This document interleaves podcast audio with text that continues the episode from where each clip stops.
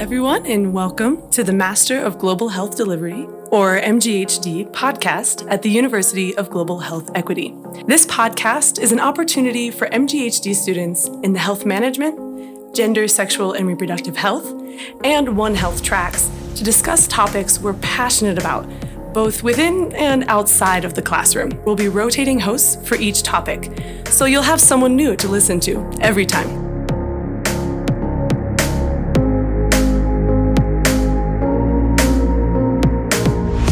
My name is Gretchen Walch.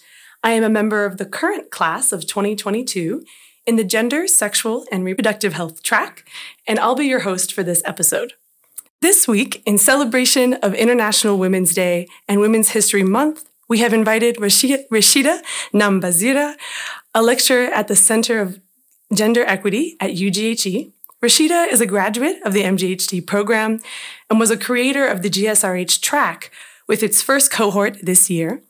We are delighted to have you, Rashidah. Do you want to introduce yourself a bit more and your work? Yes, um, thank you, Gretchen. Thank you for having me as the first guest at this podcast. Uh, it's really exciting, but it's it's an honor. Um, yeah, so my name is Rashidah. Like she said, I'm from Uganda and I'm a lecturer um, for the GSRH track in the MGHD program. Um, yeah, so my work um, has mostly been in program management, specifically um, for the training in the training um, component of programs. Um, so previously, I have worked with um, NGOs to do short trainings and create curriculum for that. Um, my most recent job before I joined um, MGHD as a lecturer was actually at the university, um, at a university in Uganda, the Mbarara University of Science and Technology, where I worked um, on the emergency medicine program. Um, you know, creating curriculum for that for nurses and um, helping coordinate the curriculum development for the residency program. Um, yeah, and I'm now here at UGHE as a lecturer um, for the GSRH track, which I love, um, and it goes with you know along along my work of you know training and creating curriculum and working with students, which I love. Well, I must say, first, it is truly our honor to have you with us, Rashidah. Oh, thank you. we were so excited when you agreed to join us. Mm. Um, and I think this topic is near to your heart and your daily work. So mm. I'm excited to jump in. Um, but since we are on the MGHD, Masters in Global Health Delivery podcast, um, could you tell us about your experience doing the MGHD program and what was the most interesting part for you? Um, I mean, it seems like a long time ago since I was a student in the, in the program, but I do remember part of it. Um, I think uh, for me, the most interesting part of the program is there's no one part, um, but the students, right? The, the, the faculty, yes. the way the program is set up in itself is very interesting and enriching, right? So you have this diversity. Um, I mean, unfortunately for us, but it was during COVID. Um, so we didn't get a chance to have students from many different continents. So we're all African except one person who was from Pakistan, but we still we were still Africans from different countries. So that diversity still applied, and we had you know very interesting conversations and you know arguments and stuff around culture and differences and all this, which really made it good. Um, and you know again, of course, the skills and the education that I got. And then practicum, where it all came together, was one of my favorite things. I was lucky to work on costing a breast cancer early detection program, something that I had no idea I knew how to do until I actually started doing it. And I would never have got this chance if I wasn't in the MGHD program. Um, so yeah, so with that, I think my practicum experience was very, very important and very interesting because I got to apply everything that I learned in the program, but also some of these, you know, dynamics of how to manage, you know, partners, how to manage different, you know, preceptors, how to manage different stakeholders. And I learned a new skill. So I'd say it's a win. I can relate to so many of the things you were saying. And mm-hmm. yeah, definitely was what I drew me to the program was the diversity mm-hmm. of this school, the entire school, mm-hmm. and the setup. Um, so you decided to continue your time at UGHE. Yeah, I did. what made you want to do that? What was your motivation for joining the Center for Gender Equity? Yeah, so the Center for Gender Equity. So, I mean, UGHE is all about, you know, equity in every aspect of it, right? But there is something special about gender in itself, right? From my previous work, I had always wondered, like, what is the gender dynamic here? Like that was always a question mm. that was mm. always in the back of my mind. Like it doesn't matter what I'm doing, if I'm teaching, if I'm in a meeting, if I'm engaging with stakeholders, there was always that question of, hmm, I wonder how gender is playing into the dynamic that are happening right now. And so to have a, a, a center at UGHE mm. that actually caters to this, right?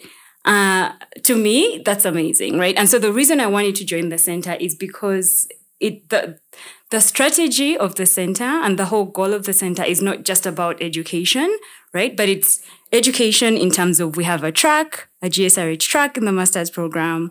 They teach the undergraduates how to, you know, mainstream gender and how to, you know, think about gender issues.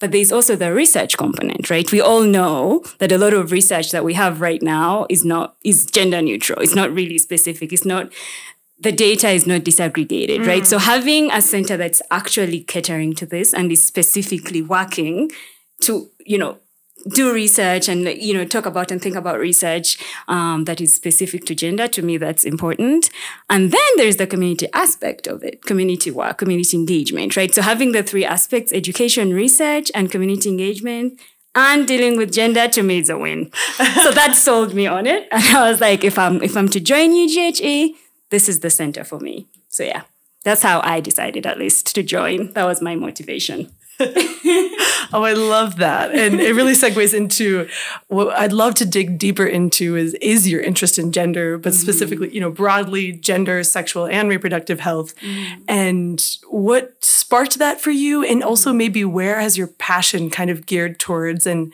I'm guessing we might get into adolescent sexual oh, reproductive yeah. health oh, yeah. here. um, yeah, well, yeah. If you could tell me more about that. Yeah. So like she said, everyone knows this.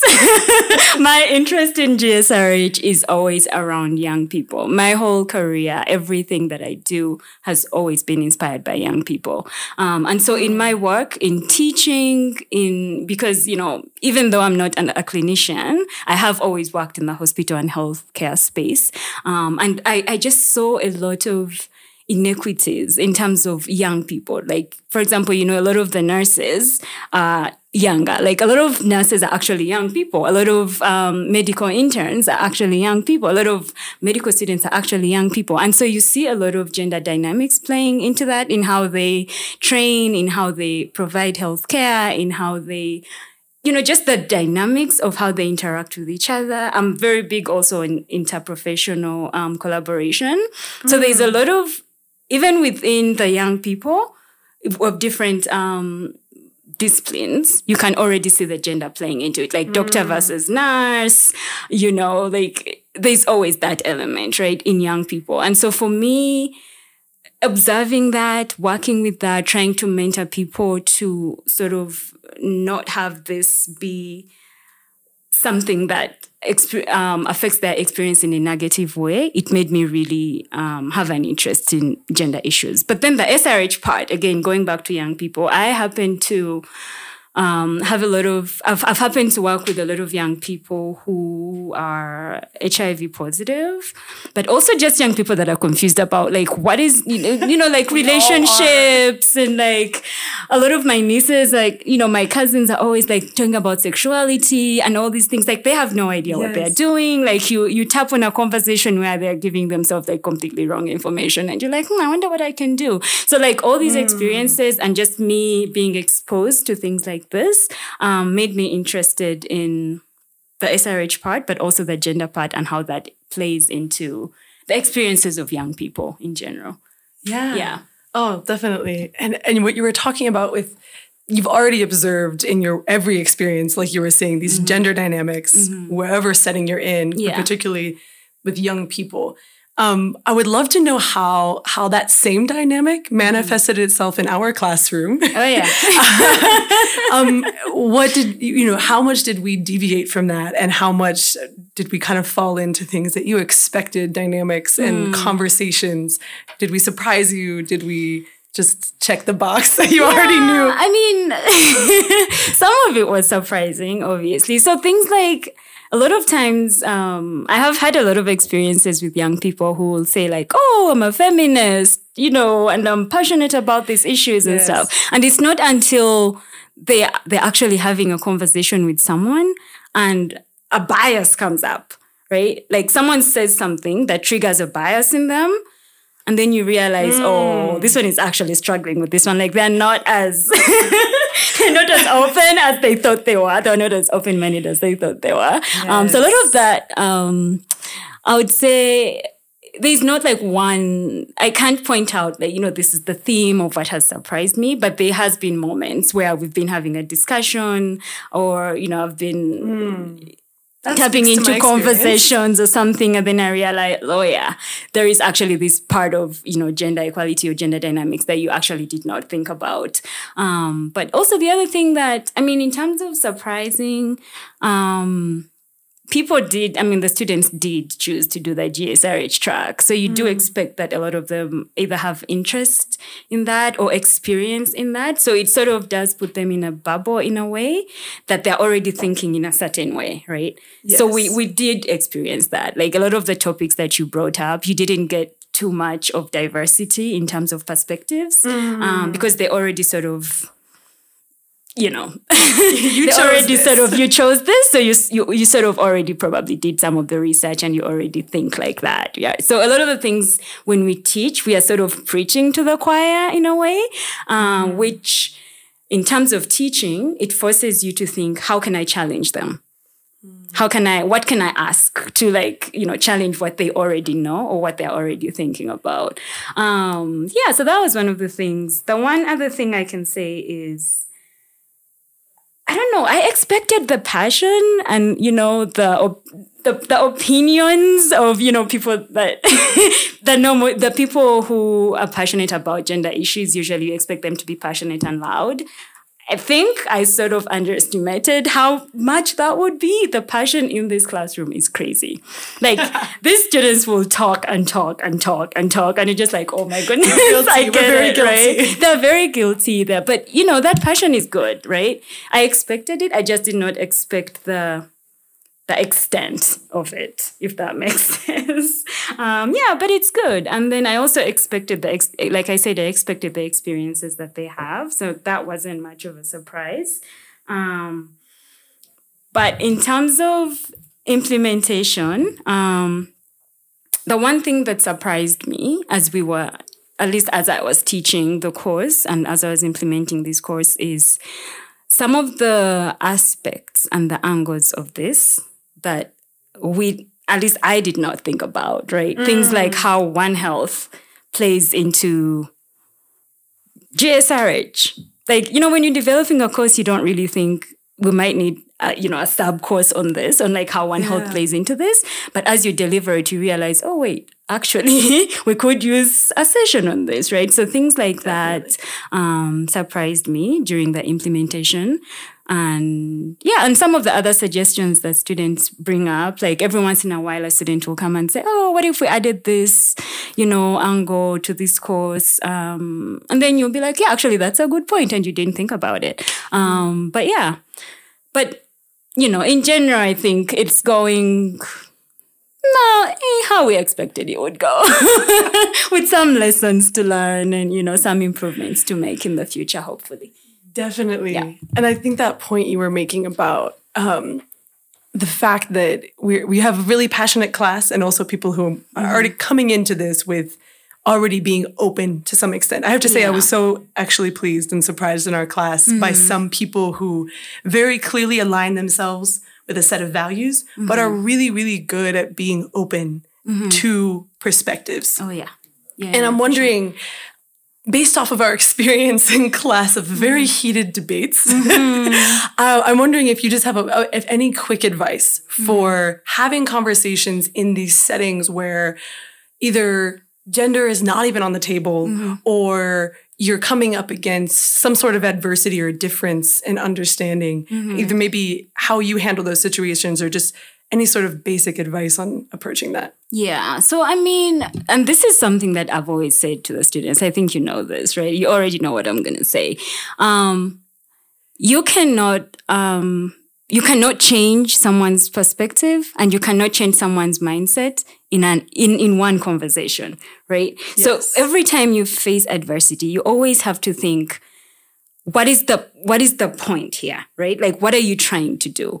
Because if you're trying to change someone's perspective you have to understand first of all you have to understand why they think this way. What is it about their experience that might be leading them to think this way that might be leading them to this bias?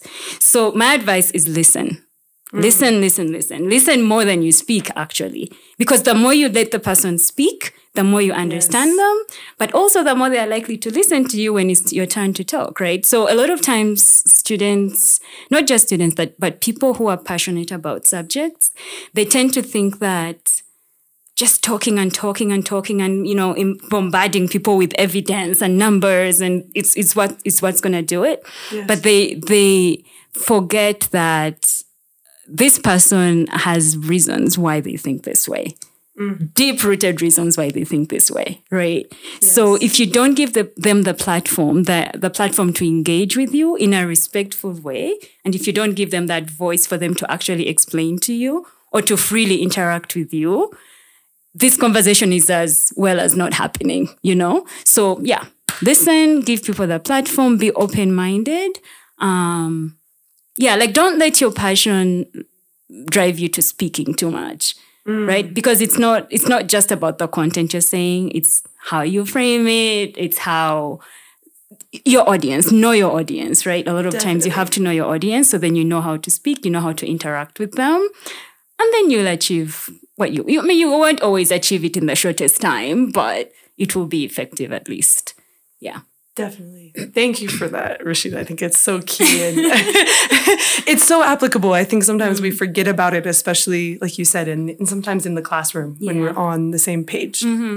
Um, so I would also like to ask about I'm taking some of these skills forward. Mm. What are the hopes you have for mm. us, me and the other students of this cohort, and even going forward to future cohorts, whether in and outside the classroom?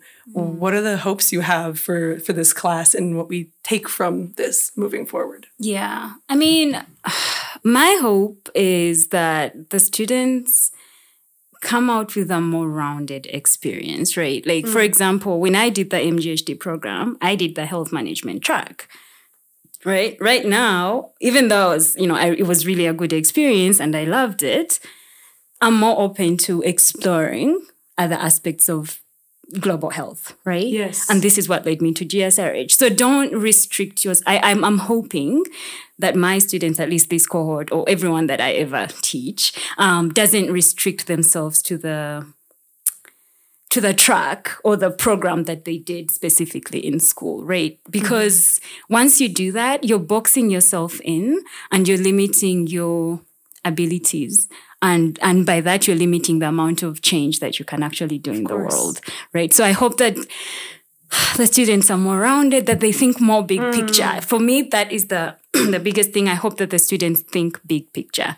Mm. Like don't I hope they don't get too, you know, round up in, in winning and you know and like getting Yes. the point through, but they actually think about what is the big picture here? Right? What am I trying to achieve? If it's equity, is me speaking over everyone the best way to achieve this? Like, you know, take the lessons that they've learned, not just the the theories and everything, but take the soft skills you've learned, like the interactions that you've had with people. Take that, take the feedback. I hope that they take the feedback that they've got throughout the course and apply it not just in their coursework, but also in the rest of their lives. Um, I also hope that in terms of the people that they've met, in terms of if it's you know classmates, faculty, I hope that they they continue to build on those networks, right? And to also take um, the examples that they've got from people that they've made through the course, but also in life, um, and apply that to become better people with time, um, but also to achieve, you know, what they're hoping to achieve in life.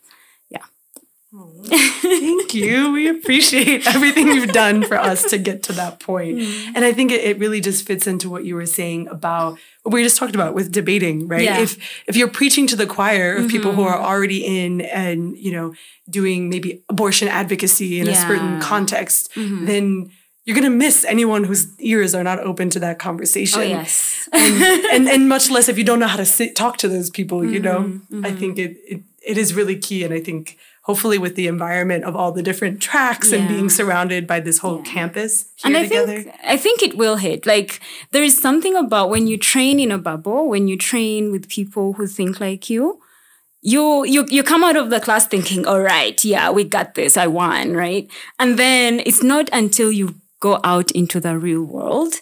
And you're faced with reflecting adversity, on personal experience right right? And then you're faced with adversity. Like you're going into a room and no one no no one knows what you're talking about. Yes. You know and you're like wait a minute what happened to the win that i had last week? Like what happened to and that is the matter of life is that is that is the truth. People are not always going to agree with you. People are not always going to understand what you're talking about because you have different backgrounds right? So it is it's not easy, but we have to part of uh, this work and part of um, being a global health leader. Honestly, what I've learned is the humility. Mm, you yes. have to be able to understand that not everyone just because you have you know a master's degree in yes. global health delivery doesn't mean people are going to believe that you know you know what you're talking about right so you have to sort of think about other ways to get to people other ways to get your issues through um, you know, beyond what you think the the bubble, beyond yes. what the bubble is telling you that is the effective way. You have to get yes. creative in life sometimes. Um, but yeah. Definitely. You're reminding me of a, a, great quote that I really appreciate from um, Octavia Butler, mm-hmm. which is everything you touch, you change. Uh-huh. And everything you change changes you. Exactly. And the second half of that is probably the hardest thing to accept. Yeah. But it, like what you're saying, it's mm-hmm. so key if we want to go anywhere together. Mm-hmm. Mm-hmm. Yeah. yeah. Yeah. So as we're rounding out here, I, I just want to kind of get maybe deeper into your personal experience or mm-hmm. drive. Mm-hmm. So I love this question, and which is what makes your blood boil? And how do you use that energy from that emotion to move you forward in your work mm. hmm. interesting uh, what makes my blood boil i i mean this is gonna sound cliche but it is the truth just seeing change small changes to me is the best thing like mm. that moment when i teach a student something and the look on their face like i've got it it's like aha that's yes. why I'm here. Like those are the things when I mentor a young woman or, you know, someone young and their self-esteem is improved somehow, right? Like teaching someone how to make a presentation or teaching someone how to, even if they just get up there and, you know, speak for one minute. And yesterday they couldn't do that. To me, that makes my blood boil and I want to yes. do it again, right? So things like that, even if it's in like program management and like all those management work that I've done, for me, it's not always about the big impact. It's about the one patient that comes and they're satisfied right things like that when a patient like for example in in advocacy work right like the best feeling for me in the world is when a patient comes they lose the pay, you know, someone brings their mom or their dad or their sister there. The patient dies, but the person still comes back and says, you did your best. Mm. Right? Like to me, that is the best feeling in the world. So it's the same thing. Like if I teach a student and they don't get 100%, they don't get 90%, but there's this one thing that mm. they took out of the experience that makes my blood boil. and that's what keeps me going, honestly. Yeah. So yes. yeah, I don't know if that's a good answer, but oh, that's a great answer, and I really relate to it. I've been mm. I've done a couple different small teaching assistant experiences, mm. and that that aha moment, or mm. when you're explaining mm. research, which sometimes seems yeah. so out of reach mm. to my mom or dad or my little cousin, mm-hmm. and you can explain it in a way that they get it. Mm-hmm. It's so rewarding. And, and like we're saying, you want to go somewhere together. So having that is yeah. key. So I think we're going to wrap up here. And I just want to give a huge thank you to you. Oh. And not just for this moment of the podcast, but mm. you really have instilled everything that you just shared with us here oh into God. us in the class. You're going to make me cry. well, really, for the listeners, I've been nodding and quietly laughing behind the mm-hmm. microphone. And um, I hope you all also got to take away some of these uh, nuggets that you can move forward with and apply in your own life. Yeah. And um, with that, we hope you join us again next time and oh. listen to our next episode. um, thank you for joining us, and we'll see you next time. Yeah, thank you. Thank you.